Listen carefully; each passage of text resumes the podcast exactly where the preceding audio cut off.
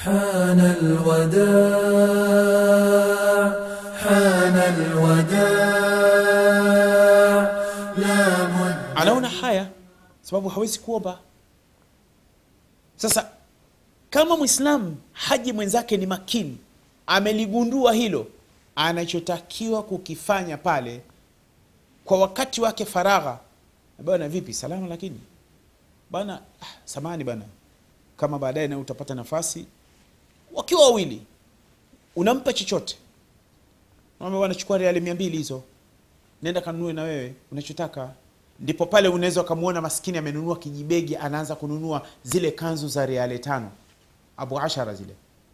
Maanake anasema rial gumma rial gumma rial gumma. Maanake kuna rial gumma. Kwamba unaweza kumkuta ananunua kofia ama kanzu zile za reale tano tano. Analeta zawadi nyumbani.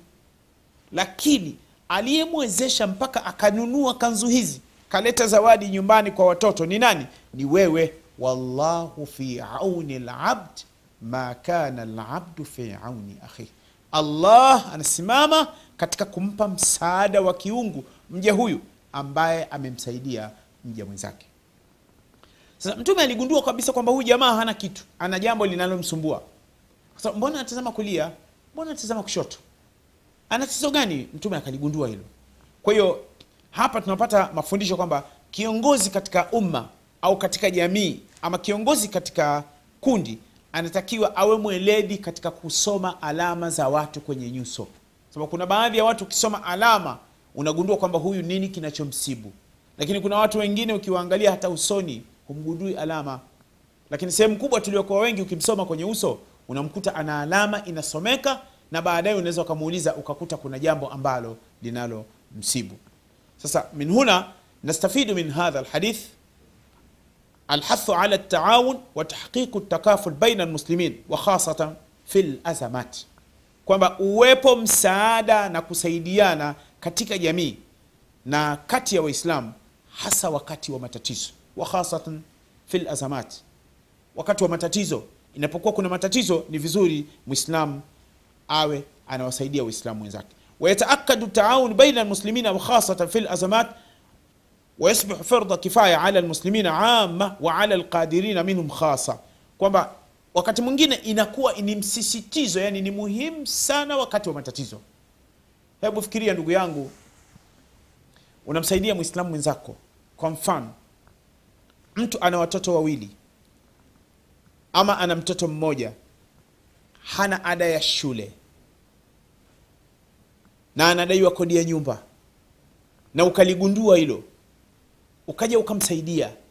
Hivi unadhani yule mtu ana nini anakisema moyoni? Anasema na moyo wake? Anasema na moyo anasema ya rabbi allah huyu mtu nimpe nini? Hana uwezo wa kukupa chochote ya rabbi anaweza akakuombea mpaka hata mambo mengine kwa mwenyezi mungu. Ya rabbi mjalie we- yaani ile furaha wakati mwingine anaweza akafika pahala akamuona yule alimsaidia kama vile mtume. Kwa sababu gani? Amefika ile furaha imezidi mipaka. Kama yule bana aliyekuwa amesafiri safari ndefu yupo juu ya mnyama wake na juu ya mnyama yule kuna chakula kuna maji kuna shida zake. Alipofika safari imekuwa ndefu akakaa chini ya mti akamchukua yule mnyama akamweka pale akapumzika alipopumzika kijiusingizi kimempitia yule mnyama akaondoka zake. Alipoondoka maji kachukua kaondoka nayo chakula kaondoka nacho kila kitu. Yule bana anashtuka yupo jangwani kamtafuta mnyama. Tafuta mnyama kamkosa akajua kwamba sasa amekwisha. Akarudi chini ya mti kakata tamaa. Baada ya kukata tamaa usingizi ukamchukua. Ghafla anashtuka usingizini anamkuta yule mnyama yupo pale ghafla anasema allahumma anta abdi wa ana rabbuka. Ghafla ile furaha kwamba ewe allah wewe ndio mja wangu na mimi ndio mola wako. Unaona? Ni nini? Sababu ya furaha. Akhtaa abdi min shiddati lfarah mja wangu amekosea. Yani furaha inapozidi.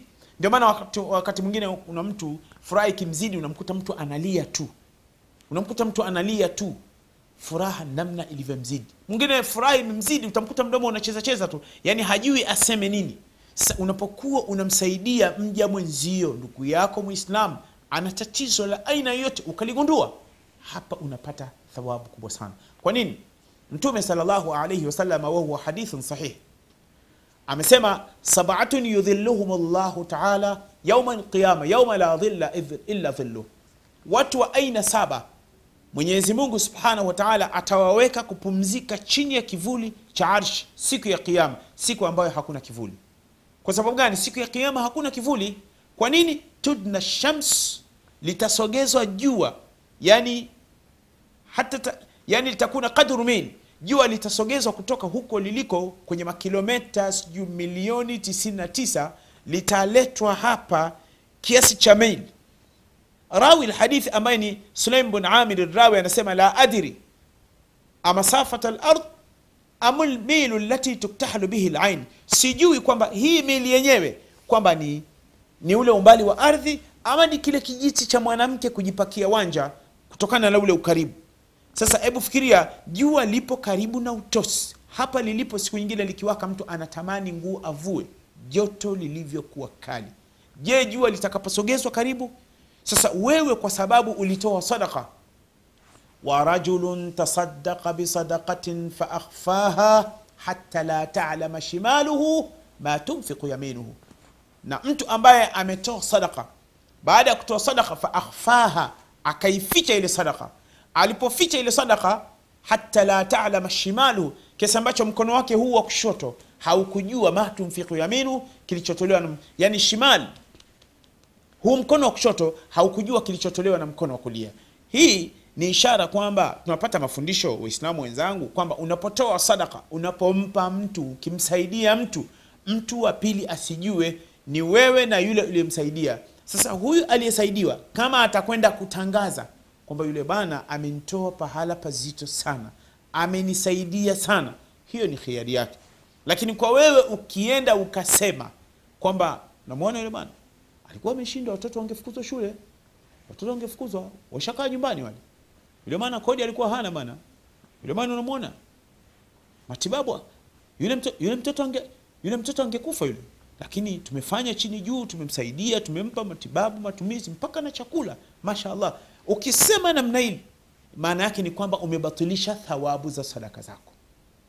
Sasa ni makosa mwislamu sasa unapomsaidia mja unapomsaidia mja mwenzio ni kwamba unapata thawabu kwa sababu upo ndani ya radhi za mwenyezi mungu subhanahu wa sasa huyu ni rajulun tasaddaqa bisadaqa faakhfaha ametoa sadaka akaificha.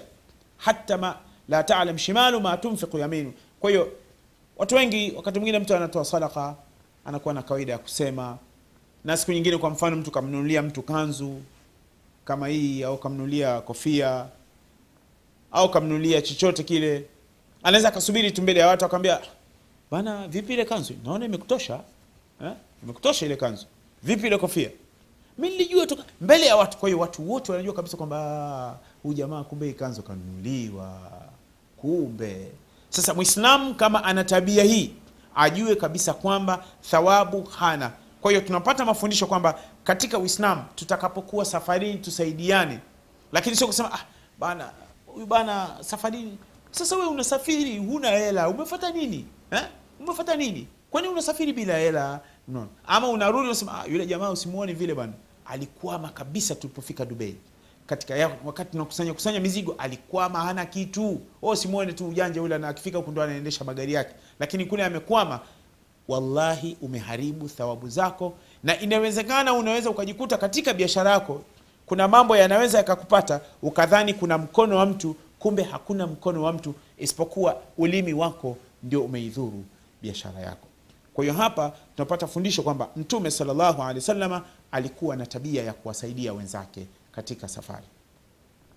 Ukienda katika hadithi nyingine ya jabir bn abdillah radiallahu anhu an rasulillah annahu arada an yaghzua mtume salllahu alehi wasallam anasema jabir alitaka kwenda kupigana vita. Faqala akasema ya mashara almuhajirina walansar enyi ansar ambao ni wenyeji wa madina na asili ya madina na enyi muhajirin ambao mmehama kutoka maka kuja madina inna min ikhwanikum qauman laysa lahum malun wala ashira. Kuna baadhi ya wenzenu hawana mali wala hawana msaada wa aina yoyote. Yani hawana watu wakawasaidia ashira qabila tuinuhu. Yani hana hata jamaa wa kumsaidia falyadhum ahadukum ilaihi rajulaini au thalatha kwa hiyo mtu mmoja mwenye uwezo achukue mtu mmoja awe naye amsaidie ama achukue watu wawili ama watatu. Kwa hiyo mtume salllahu alehi wasallam akawa amefanya namna hii. Sasa jabir anasema fadhamamtu ilaya thnaini au thalatha mimi nikawachukua watu wawili au watatu. Sasa hapa tunapata mafundisho kwamba ikitokea jamani akasema jamani eh, katika msafara wetu hii kuna baadhi ya wenzetu kwa kweli matu, hali zao kimatumizi si nzuri.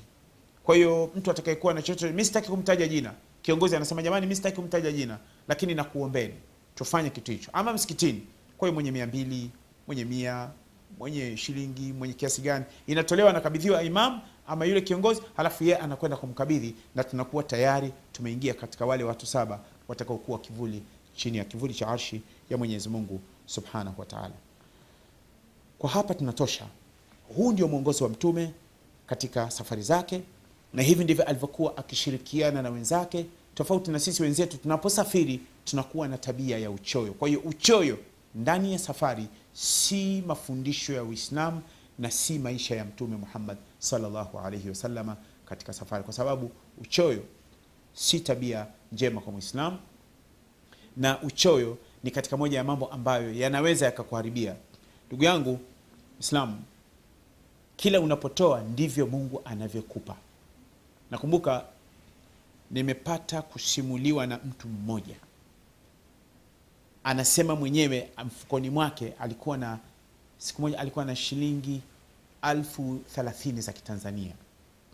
Kanisimulia mwenyewe huyu bana anahudhuria hudhuria sana darsa za mashekhe anasikiliza sana mawaidha redio hizi na tv akaambia shekhe mimi ninakubali ukitoa sadaka mungu anakupa mbadali nikaambia kwa nini? Ndio akanisimulia sema siku moja adhuhuri anatoka msikitini mfukoni mwake alikuwa na shilingi elfu thelathini. Basi anatoka tu msikitini ameshika viatu vyake mkono wa kushoto mkono wa kulia akaingiza mkono. Ilimjia tu kwamba kamuona mmoja katika watu ambao maskini yupo pale na hali ngumu. Akaingiza mkono mfukoni akakunja akawa kama anasalimiana na yule akampa alfu kumi. Alfu kumi. Hiki kisa anansimulia mwenyewe. Alipompa alfu kumi akaondoka zake akavaa viatu. Yule bana akabaki anamshukuru mwenyezi mungu. Sijui alishukuru ana, yule bana anasema sijui alishukuru kiasi gani. Baada ya muda yule bana naye baada ya muda akapigiwa simu na mmoja katika rafiki zake akaambia bana asalamu alaikum waalaikum bana uko wapi? Akaambia niko pahala fulani nimetoka kuswali dhuhuri. bana unayo namba ya kurushia pesa? Akaambia ninayo tigo. Haya subiri. Akamrushia laki moja. Hebu fikiria yeye ametoa sadaka alfu kumi amepata laki moja. Hivi ndivyo mwenyezi mungu anavyofanya. Wallahu fi auni labd ma kana labdu fi auni akhih allah yupo katika kumsaidia mja wake ikiwa huyu mja yupo na yeye kidhati kuwasaidia wenzake. Mpaka hapo panatosha mpaka tutakapokutana tena katika sehemu yetu ya 14 سبحانك اللهم وبحمدك حان الوداع حان الوداع لا بد من رفع الشراع كل الأيادي في ارتفاع